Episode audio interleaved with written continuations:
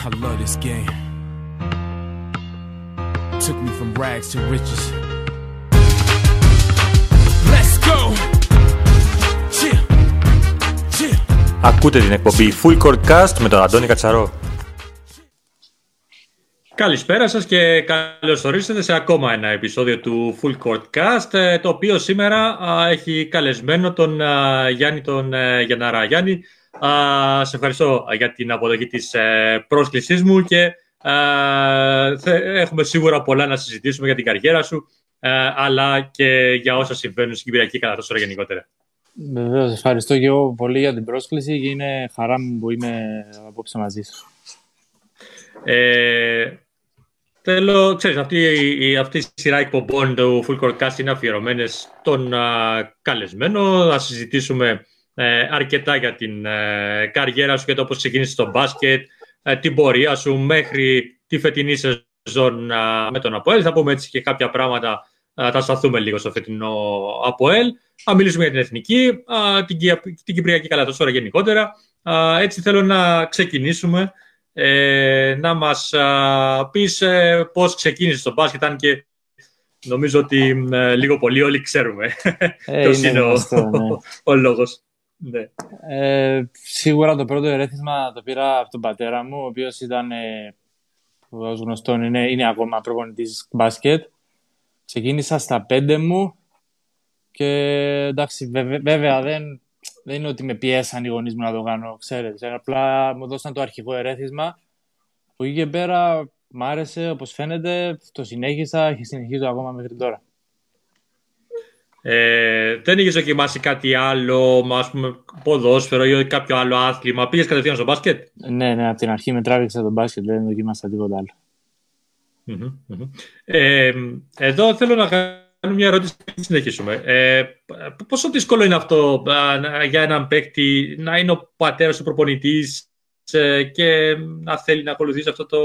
Έχει δυσκολίες καθόλου? Κοιτάξτε, εγώ δεν μπορώ να απαντήσω νομίζω σε αυτή την ερώτηση, γιατί εγώ μέχρι τώρα βλέπω το θετικό της υπόθεσης. Το να έχεις πατέρα ο οποίος είναι προπονητής νομίζω είναι θετικό. Σε βοηθάει, σε συμβουλεύει, άμα έχεις κάποια απορία στη λύνει. Παρ' όλα αυτά υπάρχει και το άλλο θέμα, στο οποίο τι γίνεται αν ο πατέρας σου είναι και προπονητής σου. Αυτό, για να σας πω την αλήθεια, δεν το έχω βιώσει ακόμα. Δεν ξέρω πώς είναι, αλλά μέχρι τώρα στη ζωή μου μόνο θετικά έχω από αυτό.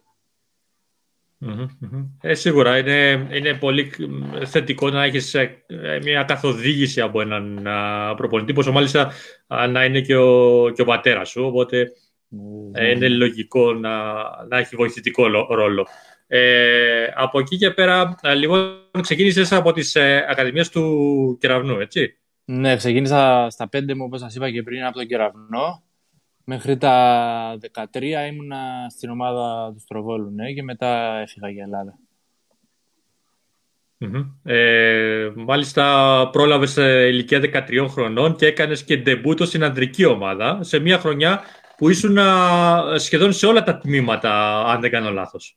Ναι, έπαιζα, από ό,τι θυμάμαι καλά, παμπαιδικό, παιδικό, εφηβικό και πήγαινα και έκανα και λίγες προπονήσεις με το αντρικό. Μου δόθηκε αυτή η ευκαιρία, εντάξει, ήμουν πολύ μικρός. Βέβαια, εννοείται πως την ευχαριστήθηκα και ήταν μια πολύ καλή εμπειρία. Και πρόλαβες και πέτυχες και 8 πόντους εκείνο το παιχνίδι, ναι, απέναντι στην ΑΕΛ ήτανε.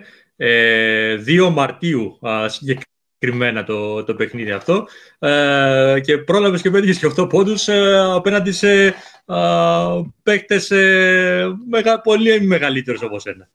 Ναι, ήταν μέσα στη Λεμεσό αγώνας, στην έδρα της ΑΕΛ. Το θυμάμαι και εγώ πολύ καλά, όπως το είπες εσύ, έβαλα 8 πόντους. Ήταν ένα από τα πρώτα ερεθίσματα στο οποίο με έκανε να νιώσω πολύ καλά με αυτό που κάνω και να συνεχίζω να το κάνω. Τότε στην παιδική σου ηλικία, ποιοι προπονητές σε είχαν στιγματίσει, σε είχαν βοηθήσει για να αναπτυχθείς? Μιλάμε για Κύπρο τώρα, Ναι. Σίγουρα, εντάξει, πάντα όλοι οι παίχτες θυμούνται τον πρώτο προπονητή. Εμένα ήταν η κυρία Γεωργία από τον Κεραυνό. Μετά ακολούθησαν ακόμα 2-3 προπονητές. Τον coach τον Μιχάλη Ματσεντίδη, τον coach Ασίγαλη, τον coach Ρουσάκη. Όλοι, ο καθένας ξεχωριστά μου έδινε το έξτρα κίνητρο για να κάνω αυτό που κάνω. Mm-hmm, mm-hmm. Και στη συνέχεια έφυγες για Ελλάδα, πήγες στον ΠΑΟΚ, στην παιδική βέβαια ομάδα του ΠΑΟΚ, αλλά εκεί πρώτα απ' όλα πώς έγινε αυτή η επαφή, πώς αποφάσισες να φύγεις από την Κύπρο και να πας Ελλάδα? Θυμάμαι χαρακτηριστικά, ήρθε ο πατέρας μου συγκεκριμένα μια μέρα στο σπίτι που καθόμουν με τη μητέρα μου και μου είπε έτσι στο αστείο, θες να πας Ελλάδα να παίξεις? Ήμουνα βέβαια πολύ μικρός ακόμα, ήμουνα γύρω στα 12 και έτσι το θεωρήσαμε λίγο αστείο στην αρχή. Αλλά ξέρω ότι το έκανε, με προετοίμαζε σιγά σιγά, έτσι στο αστείο, μετά στο πιο σοβαρό, μέχρι να το συνειδητοποιήσω κι εγώ και να πάρω κι εγώ αυτή την απόφαση. Δεν με πιέσανε καθόλου, με ρωτήσανε αν θέλω να το κάνω και αν θέλω να το ακολουθήσω, ήμουν αθλητικός αυτό. Και έτσι έγινε το επόμενο βήμα και πήγα στη Θεσσαλονίκη. Mm-hmm. Σε είχε τρομάξει καθόλου η σκέψη ότι πας σε μια ομάδα η οποία ευρέως γνωστός, μεγάλη ομάδα, στη Θεσσαλονίκη? Σίγουρα οι πρώτες σκέψεις βασικά ήταν ενθουσιασμός. Μετά οι επόμενες ήταν λίγο το άγχος, λίγο το τι θα αντιμετωπίσω εκεί, πώς θα με αγκαλιάσουν, πώς θα μου φερθούν, πώς θα τα βρω εγώ εκεί. Παρ' όλα αυτά δεν νομίζω ότι κράτησε πολύ αυτό. Με το που πήγα εκεί, με το πάτησα το πόδι μου στην ομάδα, με υποδεχτήκαν πάρα πολύ όμορφα και οι συμπαίκτες μου και όλα τα μέλη της ομάδας και ήμουν μια χαρά. Προπονητής εκεί τότε ποιος ήτανε? Ήταν ο coach ο Μελετιάδης, ο Ευρυπίδης Μελετιάδης. Εκεί έμεινες στον ΠΑΟΚ, έμεινες αρκετά χρόνια.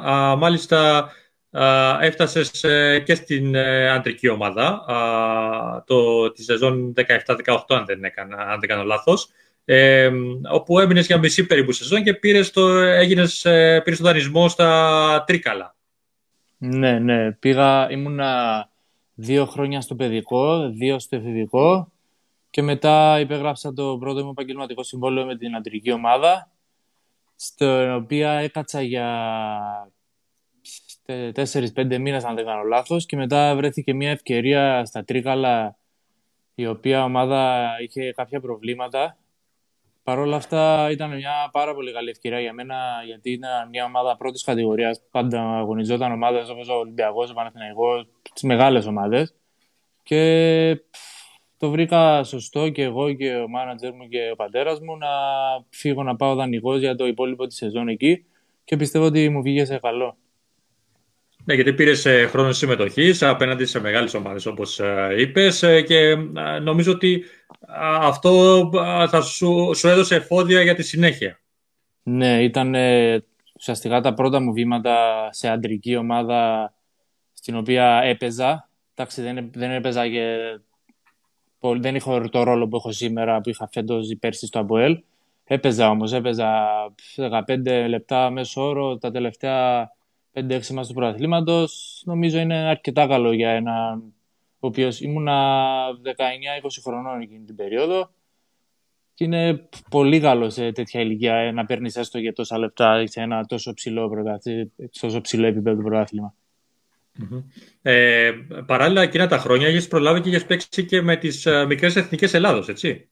Ναι, έχω παίξει με την εθνική Παμπέδων, με την οποία πήγαμε ένα τουρνουά στη Γαλλία. Ήμουνα και στην Εθνική Πέδων, με την οποία ήμασταν στο Πανευρωπαϊκό στη Λιθουανία. Και ήμουνα και στην προεπιλογή της Εθνικής Εφήβων, αλλά δυστυχώς είχα έναν τραυματισμό λίγο στην προετοιμασία και έκατσα εκτός όλη την προετοιμασία και δεν πήγα και στον τουρνουά. Mm-hmm. Μετά τα Τρίκαλα, την τελευταία σου χρονιά στην Ελλάδα, το 2018, επιστρέφεις στην Κύπρο. Αυτή η επαφή με τον ΑΠΟΕΛ και την Κύπρο πώς έγινε?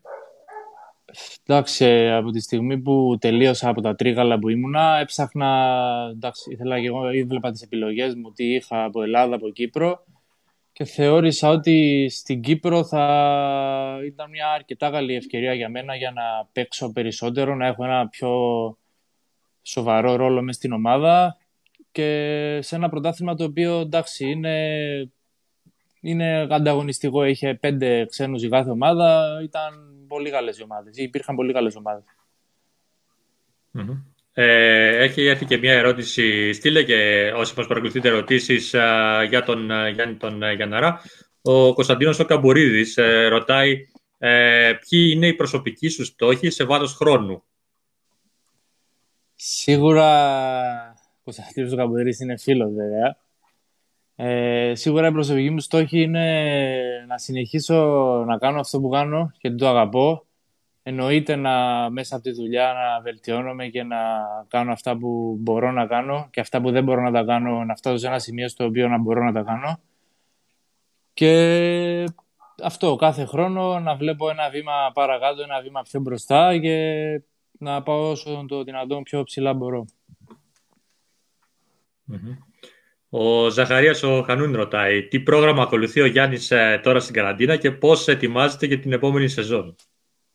Σίγουρα η καραντίνα για τους αθλητές είναι λίγο περίεργη. Με όσα μέσα έχει ο καθένας πρέπει να τα αξιοποιήσει. Εγώ είμαι τυχερός, έχω κάποια πράγματα, κάποια όργανα, κάποια εργαλεία λόγω της δουλειάς των γονιών μου. Τα αξιοποιώ, κάνω σχεδόν κάθε μέρα γυμναστική. Όχι σχεδόν κάθε μέρα, 6 φορές την εβδομάδα. Πάω τρέχω, έχω και εδώ έξω... στην αυλή ένα καλαθάκι, κάνω ένα σουτάκι. Αυτά. Και μέσα στην μέρα παίζω και λίγο βιντεοπαιχνίδια. Αυτά, έτσι περνάει η μέρα μου. Το σου το οποίο είναι χαρακτηριστικό σου, άρα μάλλον πρέπει να κάνεις λίγο περισσότερα για να τηρηθείς σε φόρμα. Εννοείται, ναι. Εντάξει, ο Μίτσο Καραβανόλης ρωτάει πού θα σε βρει επόμενη σεζόν. Νομίζω είναι πολύ νωρίς για να απαιτηθεί κάτι τέτοιο. Καλά, Γιάννη, δεν ξέρω αν συμφωνείς.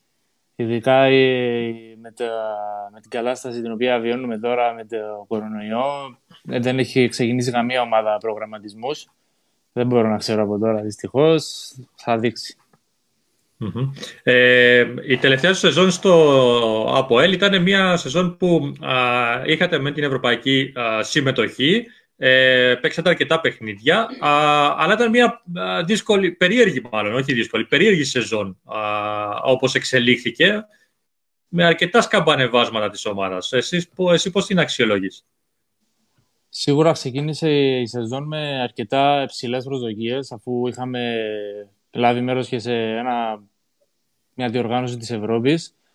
Παρ' όλα αυτά, ξεκινήσαμε τη σεζόν με λίγα κακά αποτελέσματα στον αφορά στο Κυπριακό Πρωτάθλημα. Στην Ευρώπη, εντάξει, οι ομάδες οι οποίες παίζαμε ήταν φανερά υψηλότερο επίπεδο από εμάς. Πιστεύω όμως ότι μπορούσαμε να δείξουμε λίγο καλύτερη εικόνα από αυτή που δείξαμε. Δεν τα καταφέραμε. Πολλοί λένε ότι μας επηρέασε κιόλας, μας κούρασε και ψυχολογικά και σωματικά όλο αυτό με την Ευρώπη. Καλός ή κακός υπήρξε, συνεχίσαμε τη σεζόν. Βγάλαμε κάποια καλά αποτελέσματα, είχαμε αλλαγές και σε παίκτες και σε προπονητές, αλλά η ομάδα ήταν εκεί, ήταν κοντά στους στόχους της. Mm-hmm. Σε είδαμε φέτος και σε ρόλο του playmaker σε κάποια παιχνίδια, κάτι το οποίο δεν σε έχουμε συνηθίσει σε αυτό το ρόλο. Παρ' όλα αυτά χρειάστηκε να το κάνεις και σε αρκετά παιχνίδια το κάνεις και αρκετά καλά. Ναι, εντάξει, οι προπονητές μου βέβαια πέρσι δεν με βάζανε τόσο πολύ σε αυτή τη θέση. Βέβαια φέτος πήρα χρόνο αρκετός και στο 1 και στο 2. Πιστεύω ότι έδειξα ότι μπορώ. Νιώθω άνετα και στις δύο θέσεις βέβαια και είμαι έτοιμος εγώ, ξέρετε, ό,τι μου ζητήσει ο προπονητής να κάνω. Ενώ θα το προσπαθώ για να το πετυχαίνω. Mm-hmm. Ήρθα ακόμα μια ερώτηση.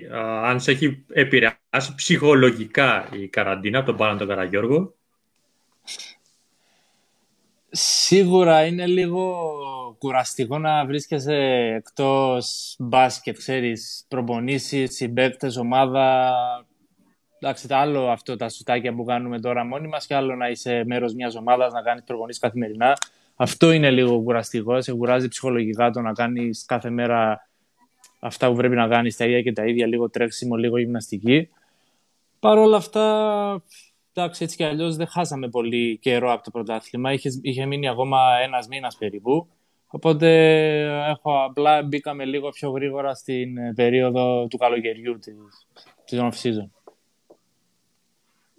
Ναι. Βέβαια, αν εξαιρέσουμε το κομμάτι των προπονήσεων που πολύ σωστά είπες, μπήκαμε στην off-season λίγο πιο γρήγορα, αλλά δεν μπορείτε να προπονηθείτε το ίδιο σωστά όσο αν μπαίνατε κανονικά. Ναι, βέβαια. Μπορεί και καλύτερα. Θα έχουμε λίγο παραπάνω χρόνο να προετοιμαστούμε για την επόμενη σεζόν.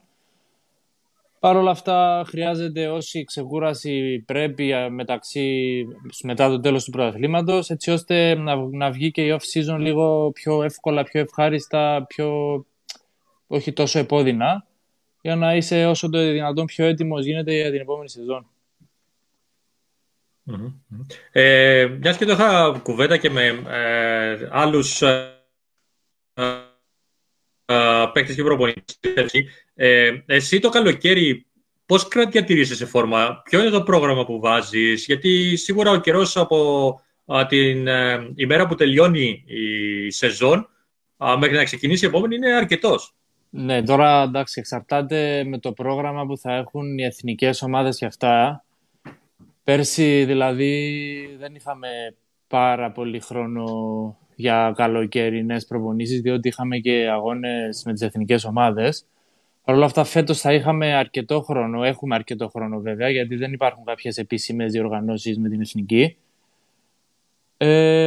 Το πρόγραμμα είναι, όπως σας είπα και πριν, μετά το τέλος του πρωταθλήματος λίγη ξεκούραση βέβαια, και από εκεί και πέρα καθημερινές σχεδόν προπονήσεις μέχρι το ξεκίνημα του επόμενου πρωταθλήματος, έτσι ώστε να μπορείς να διατηρηθείς. Δεν μπορείς να καθίσεις ένα μήνα και μετά να μπεις κατευθείαν στο επόμενο πρωτάθλημα.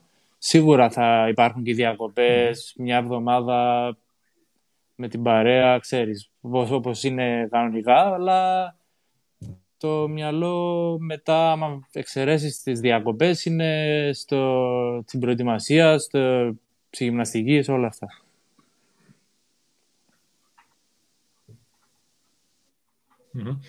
Μιας και ανέφερες για την εθνική, ας περάσουμε και σε αυτό το κομμάτι. Είσαι ένα από τα παιδιά της ανανέωσης, όπως τι λέμε, την ανανέωση που γίνεται στην εθνική ομάδα. Πώς βλέπεις όλη αυτή την προσπάθεια, πώς τη βιώνεις? Σίγουρα είναι κάτι το οποίο έπρεπε να γίνει.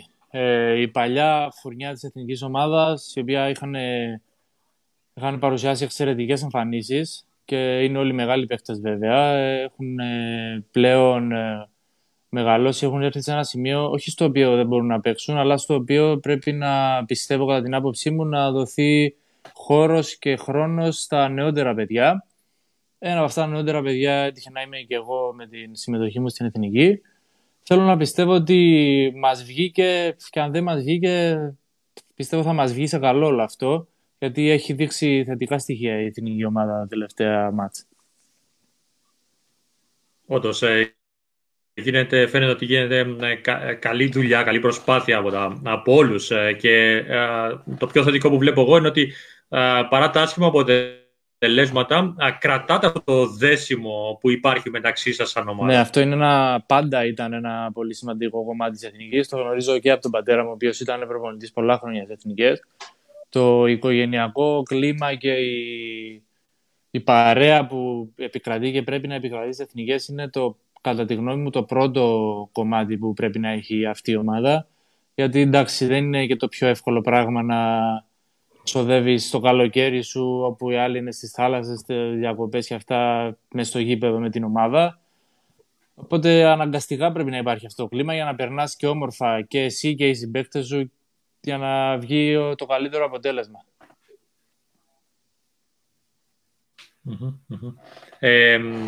Έρχονται κάποια παιχνίδια τα οποία αρκετοί θεωρούν ότι μπορούμε να φτάσουμε σε μία νίκη, και μιλάω κυρίως για το εντός έδρας παιχνίδι με την Αλβανία. Εσύ πώς βλέπεις τη συνέχεια της εθνικής μας ομάδας? Είμαι θετικός, μπορώ να πω. Εντάξει, είχαμε την ήττα στο τελευταίο μάτς από την Αλβανία εκτός έδρας, το οποίο κατά τη γνώμη μου μπορούσαμε να κερδίσουμε. Ενώ ένιωθα προσωπικά ότι είμαστε καλύτερη ομάδα από την Αλβανία. Παρ' όλα αυτά βρεθήκαμε σε λίγο κακή μέρα, δεν τα καταφέραμε. Τους περιμένουμε βέβαια στην έδρα μας και συμφωνώ μαζί σου ότι μπορούμε να χτυπήσουμε το παιχνίδι. Mm-hmm. Και ερχόμενο στην διάρκεια, μάλλον αυτό που είπες για τη δουλειά που γίνεται με τους παίκτες που παίρνουν συμμετοχή στην Εθνική και ερχόμενος και στο Κυπριακό Πρωτάθλημα, αναμένεται μια μείωση ξένων. Πιστεύεις ότι αυτό θα βοηθήσει τον Κύπριο καλαθοσφαιριστή? Εννοείται πως θα βοηθήσει. Δεν ξέρω αν θα βοηθήσει τώρα τα επόμενα 1-2 χρόνια. Παρ' όλα αυτά, μακροπρόθεσμα εννοείται πως θα βοηθήσει. Έχουμε Κύπριους καλαθοσφαιριστές οι οποίοι μπορούν να σταθούν. Εγώ ήμουν από τους τυχερούς, τυχερός μικρός εισαγωγικά, ο οποίος είχε χρόνο συμμετοχή στην ομάδα του, μια αρκετά σοβαρή ομάδα. Παρ' όλα αυτά πιστεύω υπάρχουν και άλλα παιδιά τα οποία μπορούν με λίγο πίεση παραπάνω, με λίγη προσπάθεια, με λίγη εμπιστοσύνη από τους προπονητές να κερδίσουν αυτόν τον χρόνο και πιστεύω αυτό θα μέσα από τον χρόνο θα βγει τώρα που θα λίγο στέσουν ξένοι. Mm-hmm. Έχουμε μία ερώτηση από τον Κωνσταντίνο τον Καμπουρίδη, ο οποίος ρωτάει αν το NBA είναι εφικτό ή άπιαστο όνειρο. Είναι πολύ μακρινό προς το παρόν. Σίγουρα, άμα το δεις σαν όνειρο, οποιοσδήποτε μπασκετμπολίστας είναι το όνειρό του να παίξει στο NBA. Παρ' όλα αυτά, σιγά σιγά ένα βήμα τη φορά και θα δούμε. Και μιλώντας έτσι για το μεγαλύτερο πρωτάθλημα του κόσμου, ποιο είναι το ιδανικό σου? Έχεις κάποιο παίκτη που θαυμάζεις πολύ και θα ήθελες κάποτε να μοιάσεις αυτόν? Ξέρω ότι μπορεί να σας ακούγεται κλισέ, αλλά από μικρός εγώ θαύμαζα τον Τζόρνταν. Δηλαδή το δωμάτιο μου ήταν γεμάτο αφήσεις με τον Τζόρνταν. Ξέρω ότι δεν τον πρόλαβα στην εποχή την οποία έπαιζε. Παρ' όλα αυτά βλέπω, τον παρακολούθησα αρκετά. Τώρα εννοείται πως βλέπω και το ντοκιμαντέρ που έχει βγει για τη ζωή του. Μπορώ να πω πως αυτός ήταν ένας, ο πρώτος μου βέβαια, ο οποίος με έκανε με έσπρωξε περισσότερο προς τον μπάσκετ και στη δουλειά. Σε εμπνέει περισσότερο τώρα που βλέπεις αυτό το ντοκιμαντέρ, γιατί πραγματικά δείχνει πολλές ωραίες πτυχές της ζωής του Μάικλ Τζόρνταν, αλλά και γενικότερα του πώς δούλευε τουλάχιστον τότε το NBA. Καλά, εννοείται πως τέτοιου είδους σειρές, εγώ προσωπικά μόνο και μόνο που τις βλέπω ανατριχιάζω. Εννοείται ότι είναι ένας εκ των κορυφαίων, για μένα ο κορυφαίος όλων των εποχών. Σε κάνει να βλέπεις, να θες να κάνεις πράγματα σαν και αυτόν, σου δίνει μια όθηση. Εντάξει, το να το φτάσεις είναι σχεδόν άπιαστο, αν όχι τελείως άπιαστο, αλλά βέβαια τουλάχιστον να συμπεριφέρεσαι, να προπονείσαι, να δουλεύεις, να έχεις την ίδια νοοτροπία που έχει γι' αυτός ο μεγάλος παίκτης. Ναι, το πιο σημαντικό είναι τα μηνύματα που περνάει αυτή η σειρά προς τους, σε όσους ασχολούνται με την καλαθόσφαιρα γενικότερα, όχι μόνο τους νεαρότερους, που σημαίνει, που λέει για αυτό που έλεγε για τη δουλειά, ας πούμε, ότι πρέπει να δουλεύεις συνέχεια, ακόμα κι αν είσαι το μεγαλύτερο αστέρι της ομάδας. Μάλιστα, έδειξε και σε αρκετά σημεία το ντοκιμαντέρ αυτό ότι παρά το γεγονός ότι ήταν ο Superstar, ήταν αυτός που οθούσε τους συμπαίκτες του να βάζουν περισσότερη δουλειά στο γήπεδο για να καταφέρουν οι Bulls να φτάσουν ξανά στο πρωτάθλημα. Εντάξει, βέβαια πολλοί αναφέρονται στον Τζόρνταν ως ένας κακός χαρακτήρας. Παρ' όλα αυτά, για να φτάσεις σε τόσο ψηλό επίπεδο, να είσαι τόσο καλός σε αυτό που κάνεις και να συνεχίζεις πέρασμα τον χρόνο να μένεις στο ίδιο επίπεδο, σίγουρα πρέπει να έχεις και τα ψιλοθεματάκια σου, να είσαι ψιλοτρελός, έτσι αφοσιωμένος, να μην σταματάς τη δουλειά, να θες πάντα να κερδίζεις. Το δείχνει και μέσα στην σειρά την οποία παρακολουθούμε τώρα, νομίζω φαίνεται ξεκάθαρα. Mm-hmm. Από Ελλάδα, Ευρώπη, κάποιον που θαυμάζεις? Πολύ τώρα, δεν θέλω να μπω σε λεπτομέρειες. Βλέπω πολλούς παίκτες, και ο Διαμαντήδης βέβαια και ο Σπανούλης. Ξέρετε, οι μεγάλοι παίκτες είναι αυτοί που κυρίως βλέπω τα χαρακτηριστικά τους και προσπαθώ να κάνω πράγματα σαν και αυτούς. Μας κάνει ακόμα μία ερώτηση, σου κάνει μάλλον ο Μίτσος ο Καραμανόλης. Ρωτάει αν την περίοδο του καλοκαιριού θα έχεις χρόνο για ολιγοήμερες διακοπές ή μόνο προπονήσεις. Κάτι ξέρει και ρωτάει, είναι φίλο μου ο Μίτσος. Όπως είπα και πριν, το μεγαλύτερο, σχεδόν όλο το κομμάτι του καλοκαιριού είναι προπόνηση, προετοιμασία, και όπως ξανά είπα και πριν, σίγουρα θα υπάρξουν και ένα πενταήμερο, μια εβδομάδα για χαλάρωση για να ξεσκάσει κυρίως το μυαλό. Mm-hmm. Ας μιλήσουμε λίγο περισσότερο για την κυπριακή καλαθόσφαιρα. Έπαιξες φέτος, είχες αρκετό χρόνο στην ομάδα του ΑΠΟΕΛ. Κάποιοι συμπαίκτες σου και στην εθνική ή σε άλλες ομάδες βλέπεις ότι δεν παίρνουν τον ίδιο χρόνο, μπαίνουν πίσω, παίρνουν λιγότερο χρόνο. Αυτό εσύ πώς το βλέπεις, τι πιστεύεις ότι πρέπει να γίνει, πέρα βέβαια από τη μείωση των ξένων, και από τους ίδιους καλαθοσφαιριστές, για να κερδίσουν τον χρόνο στην ομάδα τους? Εντάξει, σίγουρα δεν μπορεί να έρθει ένας προπονητής και να σου πει «έλα μέσα παίξε». Πρέπει να κερδίσεις αυτό το οποίο θέλεις. Εντάξει, σίγουρα θα υπάρχουν και εννοείται πως θα υπάρχουν και όχι αδικημένοι. Κατάλαβες πως το εννοώ. Κάποιος ο οποίος να άξιζε ίσως να παίξει λίγο παραπάνω, αλλά δεν του δόθηκαν οι απαραίτητες ευκαιρίες. Αλλά τον πρώτο λόγο πιστεύω τον έχει ο μπασκετμπολίστας, ο καλαθοσφαιριστής. Άμα δεν βλέπεις ότι δεν σε πιστεύει όσο θα ήθελες ο προπονητής σου ή όσο πιστεύεις ότι αξίζεις, πρέπει να κάθε μέρα να του αποδεικνύεις ότι ναι, όντως είμαι εδώ και μπορώ να κάνω αυτά που μου ζητάς και θα στο δείξω αν με εμπιστευτείς. Έτσι πρέπει να είναι η νοοτροπία, κατά τη γνώμη μου, των Κύπριων. Και όχι μόνο τον Κύπρο, γενικά οποιοδήποτε αθλητή θέλει να παίξει. Ναι, πραγματικά είναι ένα κομμάτι που δυσκολεύει αρκετούς παίκτες. Το γεγονός ότι βάζουν δουλειά, αλλά δεν βρίσκουν ανταπόκριση από τους προπονητές τους, είναι ένα πολύ σημαντικό σημείο για τους καλαθοσφαιριστές και γενικότερα για τους αθλητές. Οπότε εκεί χρειάζεται ειδική διαχείριση και δυνατός χαρακτήρας για να μπορέσεις να ανταπεξέλθεις. Σίγουρα ο δυνατός χαρακτήρας και η συγκέντρωση και η πειθαρχία πρέπει να είναι σε ψηλά επίπεδα.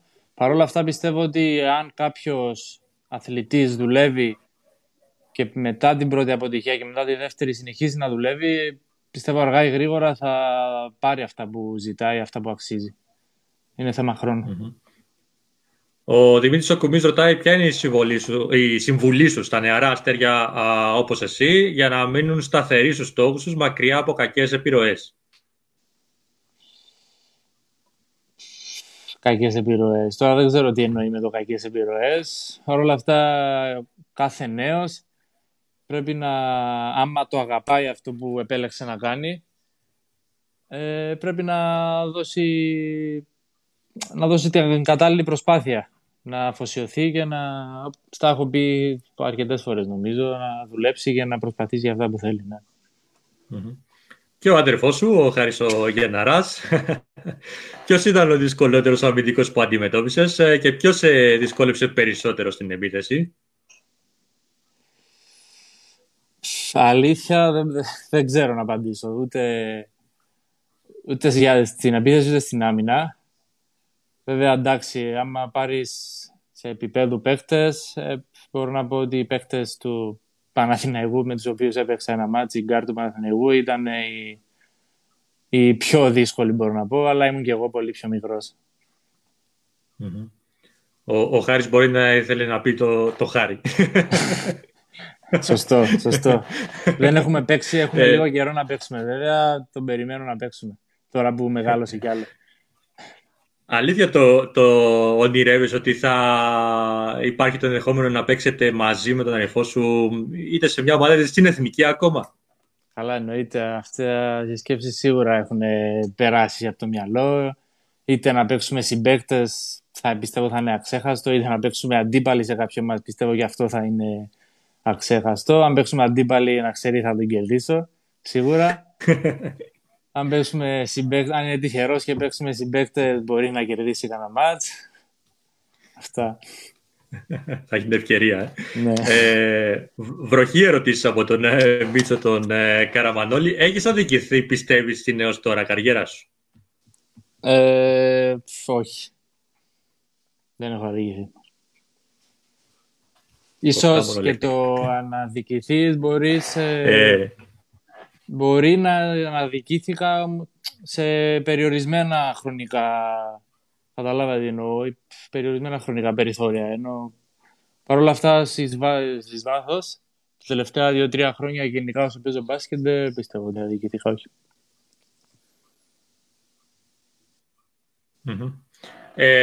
Εντάξει, σίγουρα, όπως είπαμε πριν, είναι πολύ νωρίς για να κάνεις σχέδια για το μέλλον, τουλάχιστον για την επόμενη χρονιά. Αλλά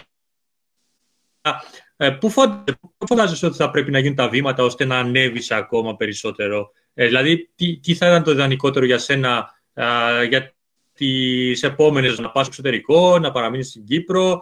Τι πιστεύεις ότι πρέπει να ακολουθήσεις? Το επόμενο βήμα, εντάξει, σίγουρα νιώθω πιο έτοιμος από ό,τι ένιωθα πέρσι και πρόπερσι.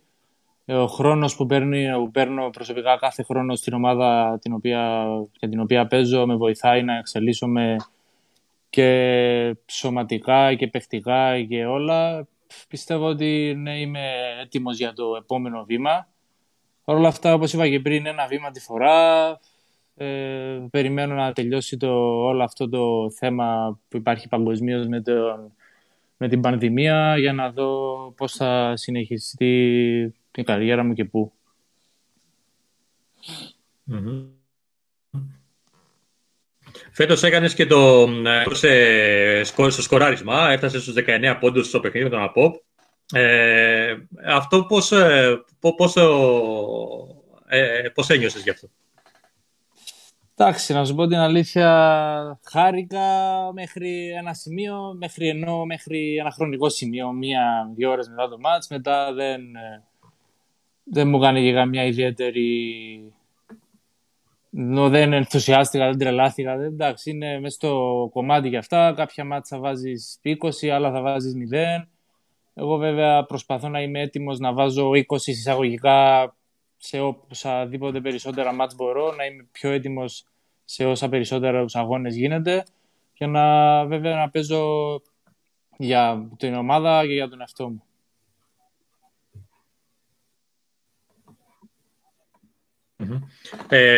Φέτος θεωρείς ότι θα μπορούσες να έχεις περισσότερα παιχνίδια έτσι κοντά σε αυτό το νούμερο? Γιατί έκανες και άλλες εμφανίσεις και μάλιστα νομίζω 1 ή 2 φορές έφτασες σε τέτοιο νούμερο και σε ευρωπαϊκό παιχνίδι. Ναι, ναι, έκανα 2-3 καλά ευρωπαϊκά παιχνίδια, θέλω να πιστεύω.